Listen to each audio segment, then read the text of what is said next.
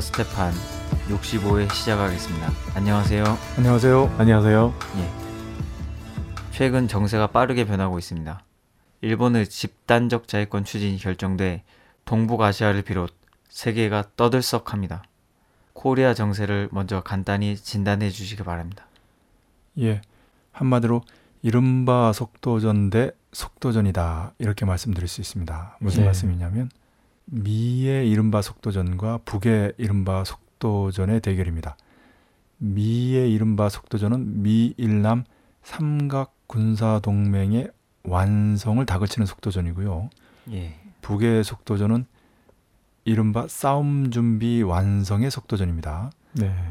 미국은 잘 알다시피 시스템의 나라죠. 미국이 동북아와 아시아 태평양에서 구축하려는 시스템은 이 미일남 삼각 군사 동맹을 핵심으로 호주, 뉴질랜드 등을 가세시켜서 아시아 태평양판 나토를 만들려고 합니다. 네. 이 시스템 만들기를 가속적으로 전개하고 있고요. 그 일환으로 아베 정권이 집단적 자위권 행사 가능 헌법 해석 변경 가기 결정을 내린 겁니다. 명칭이 긴데 쉽게 말해서 집단적 자위권을 행사할 수 있도록 그동안 못하게 만든 헌법을 할 수 있는 방향으로 해석한 거죠. 이런 해석이 불가능했는데 그런 해석을 하고 그런 해석으로 정부가 결정을 한 겁니다. 네. 아, 헌법을 그렇게 해석했으니까 이제 남은 것은 관련법을 개정하는 겁니다. 예. 그렇게 되면 모든 준비가 끝난 거죠. 이에 북은 2012년 12월 10일부터 시작한 제5차 북미 반미 전면 대결전을 본격적으로 전개하고 있습니다. 예. 다시 말씀드려서 머지않아 절정 단계로 치닫게 되고 거기서 이제 승부를 내려고 하는 거죠. 그래서 북은 박도한 최후의 반미 대결전 또는 운명적인 7월 이런 표현들을 쓰고 있습니다. 예. 전자는 조선인민군 판문점 대표부의 발언이고요. 후자는 국방위 특별 제안의 마지막 문장입니다. 그래서 미국이든 북이든 북이든 미국이든 한판 붙을 수밖에 없다라는 것을 전제로 그 싸움 준비를 결정적으로 다그치고 있다. 속도전을 벌리고 있다. 그 일환으로 아베 정권의 집단적 자위권 관련된 결정이 있었던 것이고 북의 동해상에서의 연이은 로켓 발사 시험 훈련이 벌어졌다. 이렇게 보면 되겠습니다. 예. 네. 미국은 일본의 집단적 자위권 추진을 적극 지지하고 남도 사실상 지지 입장입니다. 이를 어떻게 봐야겠습니까? 네, 일본 정부는 1일 헌법 해석 변경을 통해 집단적 자위권 행사를 허용하는 가기 결정을 공식 결정했습니다. 이로써 2차 세계대전 패전 이후 무력 행사를 금지해온 일본의 안보 원칙이 폐기되고 전쟁을 할 수 있는 나라로 탈바꿈하게 되었고 일본 자위대는 창설 60주년이 맞는 이날 가기 결정에 따라 자위의 임무를 넘어 공격이 가능한 군대의 역할을 수행할 수 있게 됐습니다. 특히 아베 정부는 코리아 반도 급변 사태 등으로 동맹국이 공격을 당했을 때 자국 공격으로 간주하고 반격할 수 있는 집단적 자위권이 헌법 구조에 전력 보유 금지 및 교정권 불허 조항에 저촉된다는 기존의 해석을 바꿔 무력 행사의 길을 열었습니다. 일본의 존립을 위협하고 국민의 생명 및 자유, 행복 추구의 권리가 근본적으로 훼손될 명백한 위험이 있는 경우 등으로 조건을 제한했지만 내각의 판단에 따라 집단적 자위권을 발동할 수 있어 적용 범위가 확대될 가능성이 높습니다.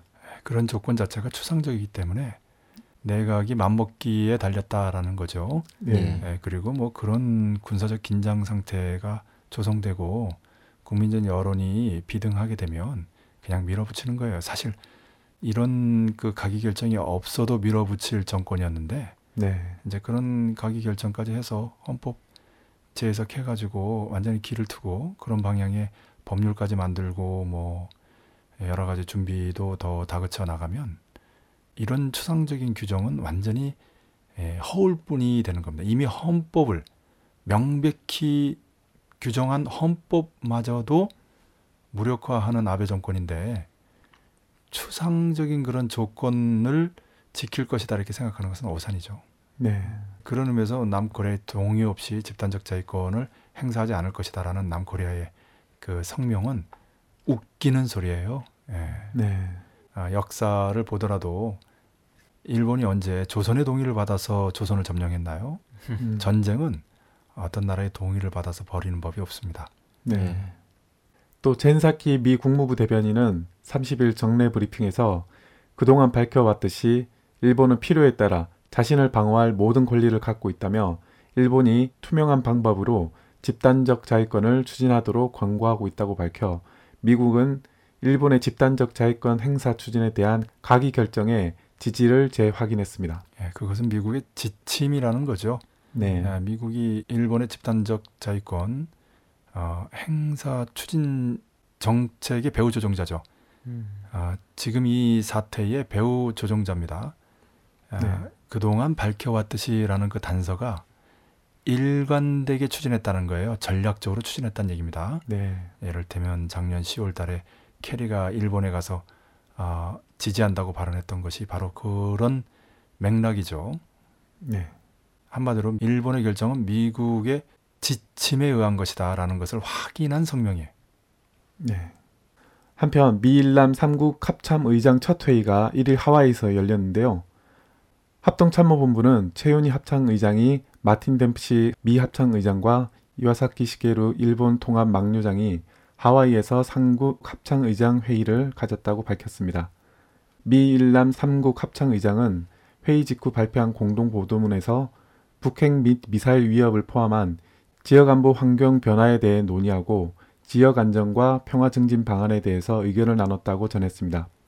지역의 안정과 평화라고 했는데 네, 그 반대로 읽으면 됩니다. 아, 이 하와이 회담은 이미 그 싱가포르에서도 네, 그 준비 모임적 성격의 회담이 있었어요. 예. 예, 아주 목적지적으로 전략적으로 추진되고 있습니다. 미일남 삼각 군사 동맹이. 예.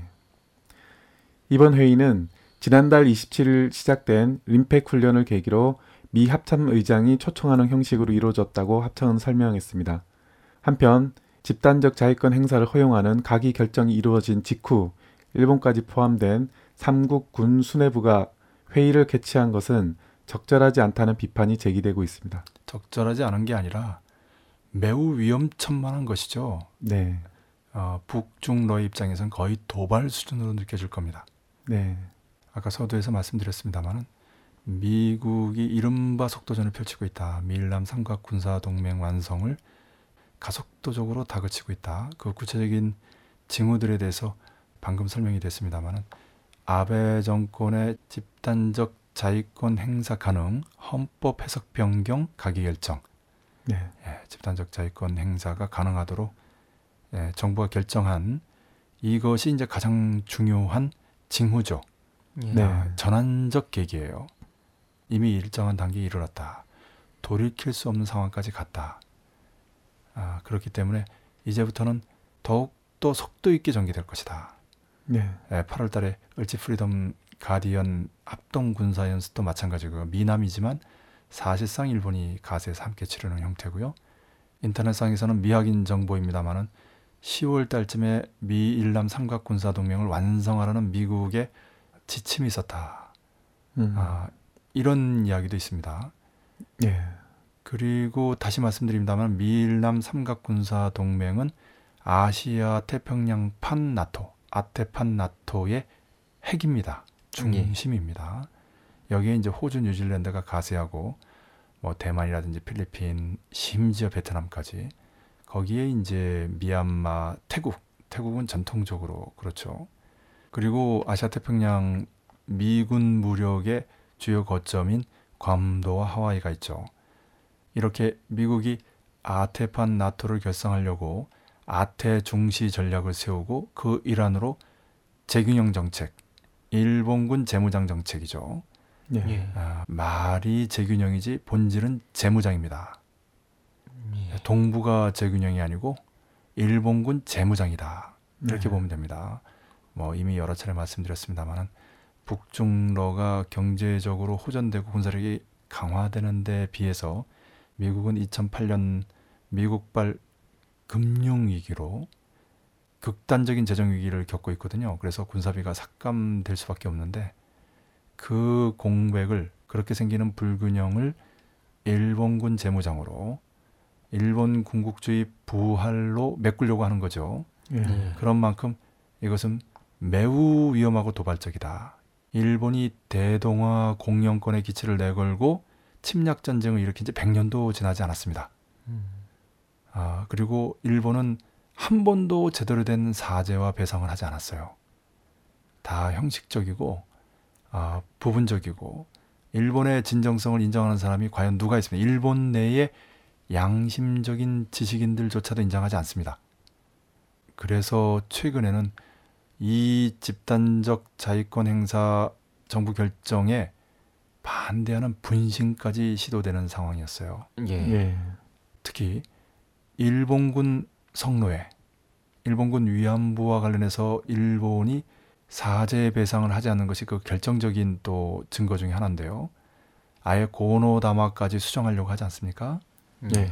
여기에 이제 미국이 아, 남코리아를 편들면서 일본을 에, 외교적으로 이제 두들기는 어, 그렇지만 역시 여러 차례 말씀드렸습니다만은 일본을 군사적으로 열을 밀어주고 외교적으로 하나를 치는 일본을 열을 밀어주고 남코리아를 하나 밀어주는 그런 정책이거든요. 네. 예.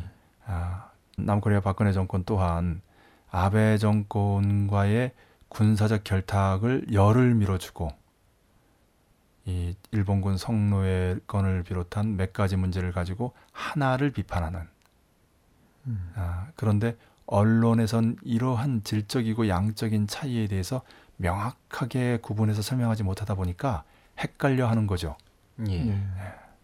예, 본질은 복잡할 게 없습니다. 미국이 미일남 삼각군사 동맹을 완성하려고 하는 것이고 그것이 아베 정권의 결정을 통해서 이제는 마감 단계로 가고 있다. 음. 그 마감 단계의 하이라이트는 박근혜 방일입니다. 네. 박근혜 외교 행각이 내외에 아, 조소를 받고 있지 않습니까? 네. 1년 반도 안 됐는데 정말 늘상 해외에 나가 사는 것 같아요. 엄청난 돈을 뿌리면서 예. 또 재민족에 대해서 다른 나라에 가서 비판하고 그것은 우리 집 문제를 옆집에 가서 떠드는 거와 똑같은 거예요. 음. 음. 그런 분별력 없는 모습이 아, 북을 더욱 자극하고 있는 거죠. 남북 관계를 파탄시킨 주요 원인 중에 하나이기도 합니다. 예. 그런 박근혜의 외교 행각의 하이라이트가 뭐냐? 그것은 방일이다. 음. 미일남 삼각 군사 동맹을 완성하는 데서 종지부를 찍는 데서 결정적인 조치가 바로 그 방일이죠. 그렇게 함으로써 아베 정권의 집단적 자위권 행사 결정을 사실상 또는 노골적으로 추인하는 것이 되죠. 음. 그렇기 때문에 아베 정권은 박근혜의 방일 전에 이러한 결정을 내려야 하는 거고요. 음. 박근혜 또한 그 결정 내리기 전까지 방일을 자제했던 것입니다. 예. 한편 어쨌든 아, 남코리아 정권은 미국, 일본 다음으로 중국과 러시아를 방문하는 것이 관례였습니다. 남코리아와 중국의 수교 이후 말입니다. 그런데 박근혜 정권은 일본과 중국의 순서를 바꿨죠. 음. 예. 그러니까 시진핑도 방북이 방남보다 우선했는데 이번에 방남을 우선한 것입니다. 음. 아, 외교라는 게 그렇게 상대적이죠. 예. 그러니까 시진핑의 방남은 미일남 삼각군사 동맹의 균열을 노린 측면이 있어요. 음. 특히 일본의 집단적 자위권 추진 결정을 예견했기 때문에 그에 맞춰서 이번에 남코리아를 방문하면 중국과 남코리아가 함께 발표하는 그 성명에 이 부분을 집어넣을 수 있는 거죠. 아베 정권의 집단적 자위권 추진 결정을 비판하는 내용을 그것이 중국에서는 가장 중요한 외교 목표 중에 하나일 겁니다. 이번 네. 박람을 통해서 이루려고 하는 성과 지점에 가장 중요한 부분을 차지할 텐데 결국 그 수위를 어느 정도로 하느냐, 얼마나 구체적이고 아, 강력한가라는 것이 이제 관건이 될 텐데 벌써부터 남코리아 정부로부터 나오는 보수 언론들의 보도는 여기에 물을 타는 내용으로 채워지고 있어요. 예. 가령 박근혜 한반도 신뢰 프로세스나 동북아 평화 구상에 일본의 지지가 필요하기 때문에 아, 중국의 이러한 요구에 에, 비껴서 추상적으로 표현해야 된다. 뭐 이런 내용들인 거죠. 네. 그런 의미에서 보면 지금 상황은 1965년에 박정희 정권, 이른바 정권이 한일 협정을 체결한 거와 비슷한 시기입니다. 음, 네. 이미 남코리아와 일본의 외교 관계가 수립된 조건 하에서 그 박정희의 후손인 박근혜는 미일남 삼각 군사 동맹을 완성하려고 하는 것이죠. 네. 아, 이것이 얼마나 위험천만하고 도발적인가 하는 것은 최근에 북이 집중적으로 전개하는 로켓 발사 시험이라든지 훈련을 통해서 단적으로 드러납니다. 모두 동해상에서 이루어지지 않았습니까? 네. 예. 이러한 미국, 일본, 남코리아의 움직임에 대해서 북의 답변은 아주 단호합니다. 좀 이따 다시 설명드리겠습니다. 네. 예. 예, 방금 말씀하신 대로 북이 연일 전술 로켓을 발사하고 있습니다. 때로는 시험으로, 때로는 훈련으로 진행 중인데 역시 코리아 정세가 긴박하게 돌아간다는 걸 보여주는 것 같습니다. 또 오늘은 김정은 최고사령관이 조선인민군 해군 지휘 사원들의 수영 능력 판정 훈련을 지도했다는 보도가 나왔습니다. 북은 오늘 아침에 단거리 발사체 두 발을 또 발사했습니다. 군 관계자는 오늘 아침 6시 50분과 8시쯤 원산 동북쪽 방향으로 사거리 180km 내외인 발사체를 쏘았다고 밝혔습니다. 이는 사흘 전 29일 새벽 공해상으로 사거리 500km 탄도미사일 두 발을 동해안으로 발사한 이후에 또다시 쏜 것입니다. 예, 오늘 발사된 로켓이나 아, 며칠 전에 발사된 탄도미사일의 이제 사거리는 정확하게 모르는 거죠. 발사 지점과 탄착된 지점 간의 거리만 공개되어 있을 뿐이에요. 네. 그것도 이제 남코리아 보도고요. 아, 뭐 가령 남코리아에서는 스커드계 미사일이라고 표현했는데 북에서는 정확하게 탄도 미사일이라고 표현했고요. 그리고 남코리아에서는 방사포라고 표현했는데 북에서는 로켓이라고 표현했습니다. 예. 방사포하고 로켓은 전혀 다르죠. 방사포는 이제 12발 정도 들어가면서 이제 어떤 한 지역을 넓게 공격하는 거예요. 대신 깊지는 않아요. 좀 얕아요. 네. 그러니까 이런 거 가지고 항공모함을 침몰시킬 수는 없어요. 음. 어.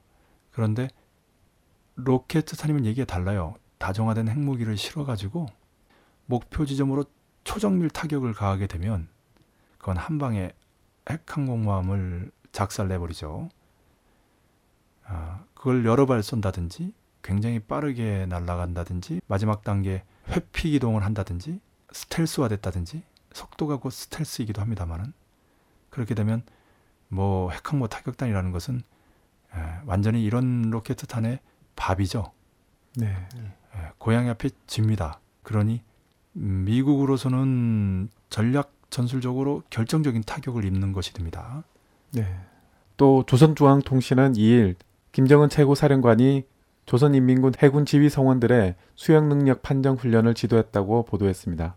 통신은 이번 훈련이 해군 부대 안의 지휘관들을 그 어떤 망망대에도 부대를 이끌고 기어이 최고 사령부의 작전 전략적 임무를 수행할 수 있는 사상과 신념이 투철하고 육체적으로 튼튼히 단련된 지휘 성원들로 준비시켜 해군 부대 안에 수영 훈련 열풍을 일으키는 데 목적을 두었다고 밝혔습니다. 공군 지휘관들은 실제로 전투기를 모으는 그런 경기 훈련을 했고요. 네. 그 외 주요 지휘관들에게는 실탄 사격 경기 훈련을 했고 해군 지휘관들은 수영 경기 훈련을 한 겁니다. 네. 예. 어, 공군, 육군, 해군이라든지 포병, 네, 포사격 훈련, 잠수함 훈련, 로켓 발사 훈련이라든지 모든 군종과 병종의 훈련, 실전과 같은 훈련 이런 훈련을 강력히 전개하고 있는데 아예 명칭까지 따로 있습니다. 백두산 훈련이라고 하면서 그 열풍을 일으키자라는 취지로 백두산 훈련 열풍이라고 합니다. 이런 제목으로 비디오까지 만들어서 인터넷에 공개해버려서 유튜브에 떠 있습니다. 네. 또 방금 말씀하셨듯이 백두산 훈련 열풍을 세차게 일으켜 해군의 싸움 준비를 더욱 완성하고 전투력을 비상히 강화하는 데서 중요한 의의를 가진다며 지휘관들이 튼튼히 준비되어야 돌격 앞으로가 아니라 나를 따라 앞으로의 구호를 부르며 언제나 군인들이 앞장서 훈련을 강도 높이 진행할 수 있다고 말씀하셨다고 전했습니다. 예, 정말로 모범생다운 모습이네요. 어떻게 저렇게 국어책 읽듯이 읽을 수 있는지. 돌격 앞으로가 아니라 나를 따라 앞으로 이렇게 좀 하면 얼마나 좋을까. 지휘관들의 훈련이 나를 따라 앞으로 라는 구호에 부합하는 훈련이라는 거죠. 예. 아, 실전에서 지휘관들이 앞장을 서려면 그만큼 군사기술적으로 육체적으로 준비되어 있어야 된다는 얘기입니다. 사실 조선인민군 지휘관들이 실제로 어, 특수부대 출신들이라든지 병사로부터 선발돼서 김일성 종합대학을 나왔다든지 또 평소에도 대부분의 시간을 아, 병사들과 함께 또는 최전방에서 보내거든요. 이건 제가 얘기하는 것이 아니라 아, 남측의 가장 구구적인 군사 전문가 중에 한 사람인 지만원이 하는 얘기입니다. 음. 예. 그래서 지만원이 남의 군대와 아, 정권에 대해서 비판적인 거예요. 북의 실력을 좀 알기 때문에 두려운 거죠. 아, 다시 돌아가서요. 아베 정권이 집단적 자위권 행사 결정을 내리면서 더 명확해졌습니다만 25일 이후부터 새로 개발된 최첨단 전술 로켓 발사 시험을 한다든지 아, 바닷속으로부터 땅속으로부터 탄도 미사일을 발사한다든지 아예 그 사진까지 공개하고요. 이번에 또 전술 로켓을 발사한 겁니다. 전부 동해상이에요. 네. 그리고 이 와중에는 동해상에 있는 방어대 두 군데를 현지 방문했습니다. 그 중에 한 군데에서는 포사기 훈련까지 했는데 아주 정확했어요. 그 현장 사진도 공개됐고요. 네. 그리고 6월 중순에는 아예 잠수함의 승선에서 그 훈련을 지도했죠. 역시 음. 동해상입니다. 예. 최근에는 전부 동해상에 집중하고 있어요. 명백하게 일본의 집단적 자위권 행사 결정을 겨냥한 것이죠. 음. 물론 북도 중국의 시진핑이 방남하듯이 일본과 중요한 합의를 이뤄냈어요. 스톡홀름에서 그리고 그러한 합의가 북일 관계를 개선하는데 중요한 계기가 되는 것은 사실이에요. 네. 아, 김정일 국방위원장과 고이즈미 총리가 평양에서 합의했던 북일 또는 조일 평양 선언의 연장이죠. 마치 6.15 공동선언 이후 14선언이 나오듯이. 그러나 그러한 외교적 합의라는 것은 언제든지 군사적인 대결에 의해서 휴지장으로 변할 수 있는 것이 엄연한 현실 아닙니까? 네. 국제사회에서 나라들 간에서 다시 말씀드리면 그러한 외교적 합의가 1이라고 한다면 지금 동해상에서 벌이고 있는 군사적인 훈련들은 10이라는 거죠. 음. 마찬가지입니다. 일본도 북과의 그 외교적 합의를 통해서 1을 보여줬다면 이번에 집단적 자위권 추진 행사를 통해서 10을 보여준 거죠. 예. 에, 그러한 대결전이 치열하게 동북아에서 벌어지고 있는 것입니다. 네. 그리고 최근 벌어진 다양한 훈련들은 물론 일본을 겨냥한 측면도 있습니다만은 아, 본질적으로 미제국주의를 겨냥한 거죠. 미일남 삼각 군사 동맹의 핵심은 우두머리는 역시 미국이기 때문에 그런 측면에서 2012년 12월 12일부터 시작된 제5차 북미 반미 전면 대결전의 일환으로 봐야 된다. 음. 단순히 일본만 겨냥한 것은 아니다. 미국을 겨냥하고 미일남 삼각군사 동맹을 겨냥한 것이다. 그런 의미에서 볼 때 또 하나 국방이 특 별 제안을 통해서 남의 박근혜 정권에게 또 한 번의 기회를 줬지요. 물론 남의 박근혜 정권은 바로 거부했습니다마는 네. 운명적인 7월이라고 하면서 중요한 한마디를 심어 놓았습니다. 예. 그리고 잘 알다시피 8월에 을지 프리덤 가디언 훈련이 시작됩니다. 예. 방금 말씀하셨듯이 남이 북 국방위 특별 제안을 거부했습니다. 예상대로인데요. 앞으로 어떻게 전개되겠습니까? 정부는 통일부 대변인 명의의 성명을 통해 북국방위 특별 제안을 공식적으로 거부했습니다. 통일부 대변인은 우리 국민은 물론 국제사회에 북한의 핵과 미사일 개발이 한반도 평화와 민족의 장래에 근본적인 위협이라는 것을 잘 알고 있다며 그럼에도 북측이 특별 제안에서 어떠한 경우에도 핵 경제 병진 노선을 포기하지 않겠다면서 평화적 분위기 조성을 운운하는 것은 어불성설이라고 비난하며 거부 의사를 밝혔습니다. 또 6일째 통일부 장관은 국회 외교통일위원회 출석에서 특별 제안에 대해 내용상 현실적으로 받아들이기 어려운 것이 있다고 밝혔는데 내용상 수용하기 어려운 것이 있다는 류 장관의 언급은 북측의 을지 프리덤 가디언 취소 요구 등을 염두에 둔 것으로 해석될 수 있습니다. 해석이 아니고 그거죠. 을지 프리덤 가디언 합동군사 연습을 중단하라고 했는데 절대 못하죠. 예, 이미 지난 시간에 우리가 지적한 내용입니다.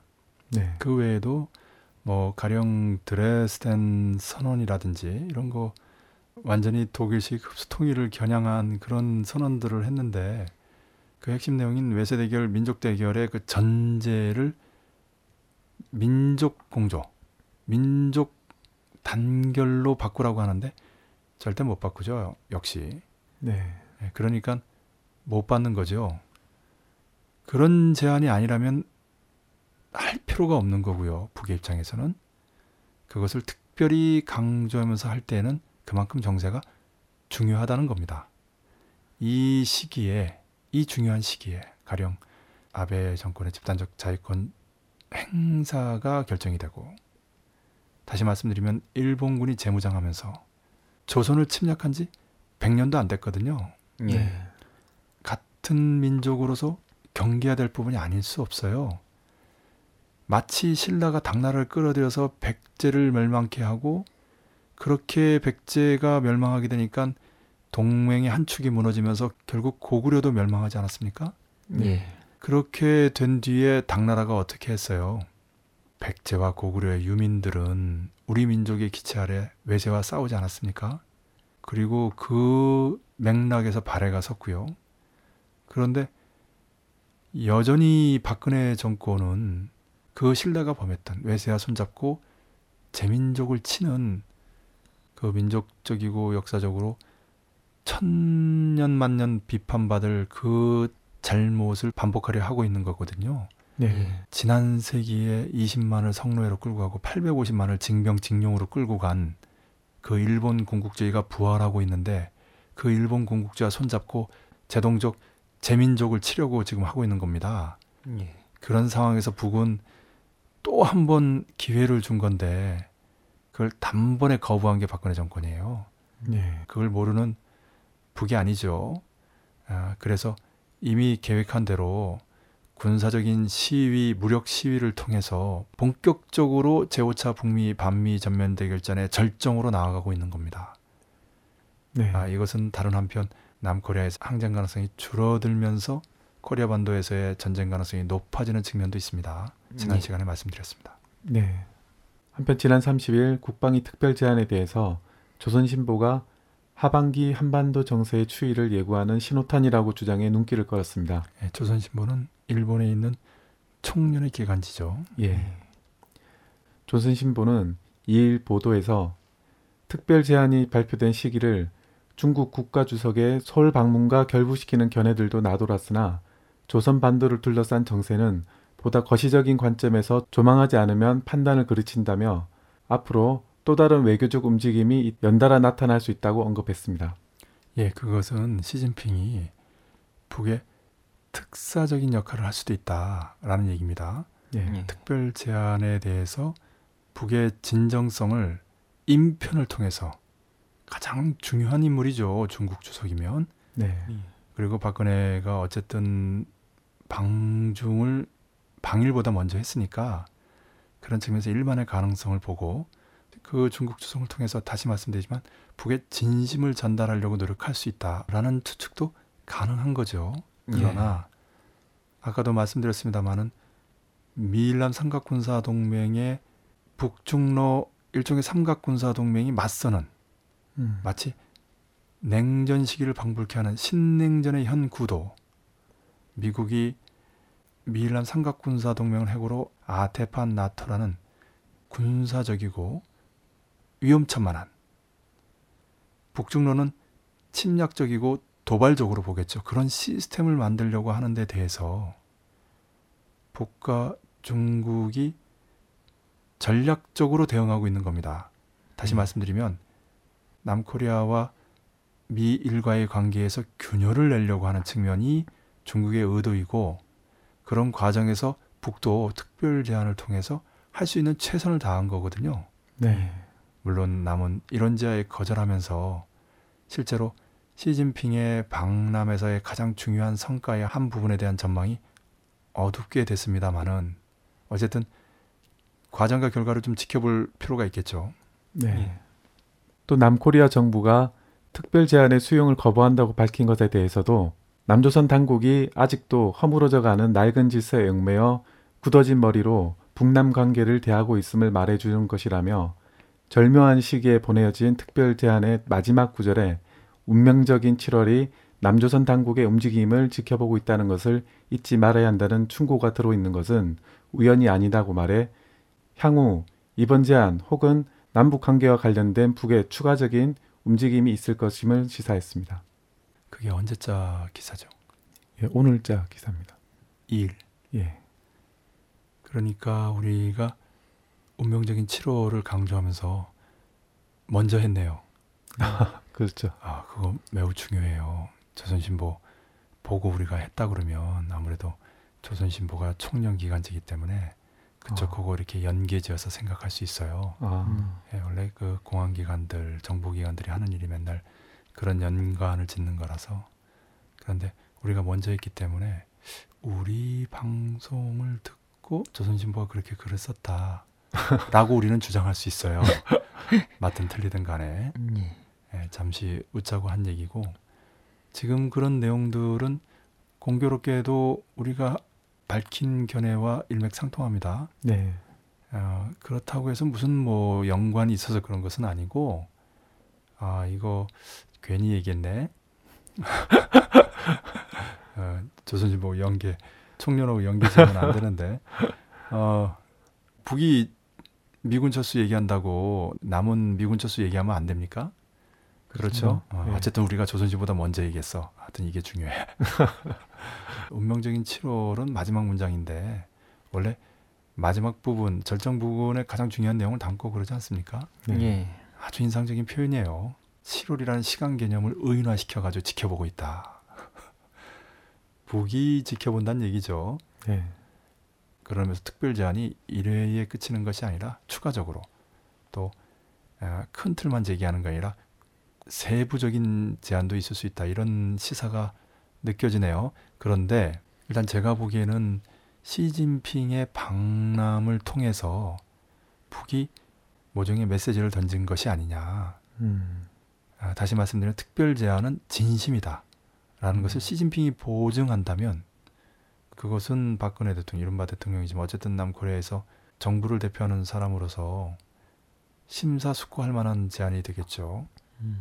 왜냐하면 전쟁이냐 평화냐의 기로에 서 있기 때문에 네. 그리고 전쟁이 일어날 경우 북의 군사 역량은 최근의 훈련을 통해서도 보여줬지만 막강해서 미국도 공포에 떨고 있는 거거든요.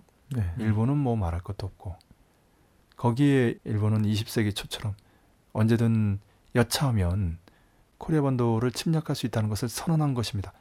음. 미일남 삼각군사 동맹이라고 하고 뭐 남코리아의 동의 없이 집단적 자위권을 행사하지 않을 것이다라고 하지만 북을 겨냥해서 미국의 조종하에 얼마든지 코리아전에 개입할 수 있고 코리아 반도에 들어올 수 있다는 거 이것을 확인한 거거든요. 네. 예. 쉽게 얘기해서 일본은 마음대로 할 수 있어요. 미국의 조정이라든지 뭐 동이라든지 춘이라든지 이런 것들은 필요하겠지만 때로는 그것마저도 무시하면서도 할 수 있어요. 예. 언제 일본이 하와이를 치는데 미국의 동의가 필요했어요. 음. 일본의 구구 핵심들은 미국과 관련해서도 결국은 맞설려고 해요. 미국의 친미 정권이었어요. 후세인 정권은 예. 반미 정권 됐잖아요. 미국과 맞서며 그 중동의 군사 강국인 이라크가 아니라 중미의 조그만 나라 파나마의 노리에가라고 하는 집권자도 처음에 친미였다가 나중에 반미로 돌지 않았어요? 네. 야, 그게 국제사회의 현실이죠. 누가 미 제국주의를 끝까지 추종하면서 그 손아래에서 놀려고 하겠어요. 음. 더구나 일본이 미국과 전쟁을 치렀던 일본이 그렇기 때문에 박근혜가 조금이라도 역사의식이 있고 국제 감각이 있다면 정말 운명의 기로에 있구나 음. 라는 것을 느끼지 않을 수 없어요. 예, 음, 민족이냐 외세냐. 외세도 미국만이 아니라 일본. 평화냐 전쟁이냐. 전쟁이 일어나면 한순간에 청와대가 속대밭이 될 수 있는데 초정밀 로켓 탄 시험이 무엇을 의미해요? 미국과 일본이라는 제국주의 군국주의 세력을 겨냥한 것입니다마는 아, 남코리아는 로켓탄의 대상보다는 방사포의 대상이에요. 음. 방사포가 수만 발이 날라오는데 예, 청와대는 그냥 한순간에 예, 초토화됩니다. 국방부도 그렇고 조선일보도 그렇고 그렇게 예, 북은 너무나 오랫동안 너무나 반복적으로 아, 공언해 왔거든요. 아, 네. 그동안 미국이 일본의 집단적 자위권 추진에 대해서 지지를 공언해 왔다라고 하니까 실제로 집단적 자위권 행사가 결정되지 않아요? 설마 했는데 실제로 그렇게 됐잖아요. 예. 마찬가지예요. 북이 계속 공언해 왔다가 어느 순간에는 그 양쪽 측적이 질적으로 전환하는 거예요. 음. 그 세상 이치가 그렇잖아요. 네. 그런 만큼 박근혜 정권이 심사숙고해야죠. 그런 얘기를 총령기관지인 조선신보가 한번 또 확인해 주는 거예요. 박근혜 정권 하에 에, 군사 통일 외교를 담당한 친구들이 머리가 나빠가지고 잘 못 알아들을까봐 음. 북의 해외 공민이에요. 그 총련의 기관지, 즉 북의 기관지죠. 음. 그 기관지를 통해서 해설을 해준 거예요. 예. 특별 제안하고 시진핑이 전달하고 조선신보가 해설하고 이렇게까지 했는데도 박근혜가 결국은 민족과 등지고 외세와 놀겠다. 음. 평화가 아니라 전쟁을 선택한다면 그렇게 운명적인 기로에서 외세와 전쟁의 길을 선택한다면 북으로서는 이제 더 이상 기대할 것도 없고 충분히 명분이 축적된 만큼 가령 을지 프리덤 가디언 훈련이라고 하는 8월을 또는 그 이후를 그냥 넘기진 않을 것이다. 음. 네. 예. 그렇게 볼 수밖에 없지요. 네. 어때요? 이른바 속도전 대 속도전 흥미로운 분석이라고 할 수 있지 않을까요? 제가 생각하기에도 그래요.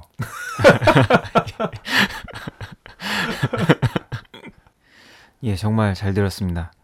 예, 저는 한마디 덧붙여 흥미로운 분석이었고 속도전 대 속도전이라는 개념이 정말 재밌는 표현 같습니다. 예, 괜찮죠? 속도전 대 속도전 정확히 표현하면 이른바 속도전 대 속도전 네.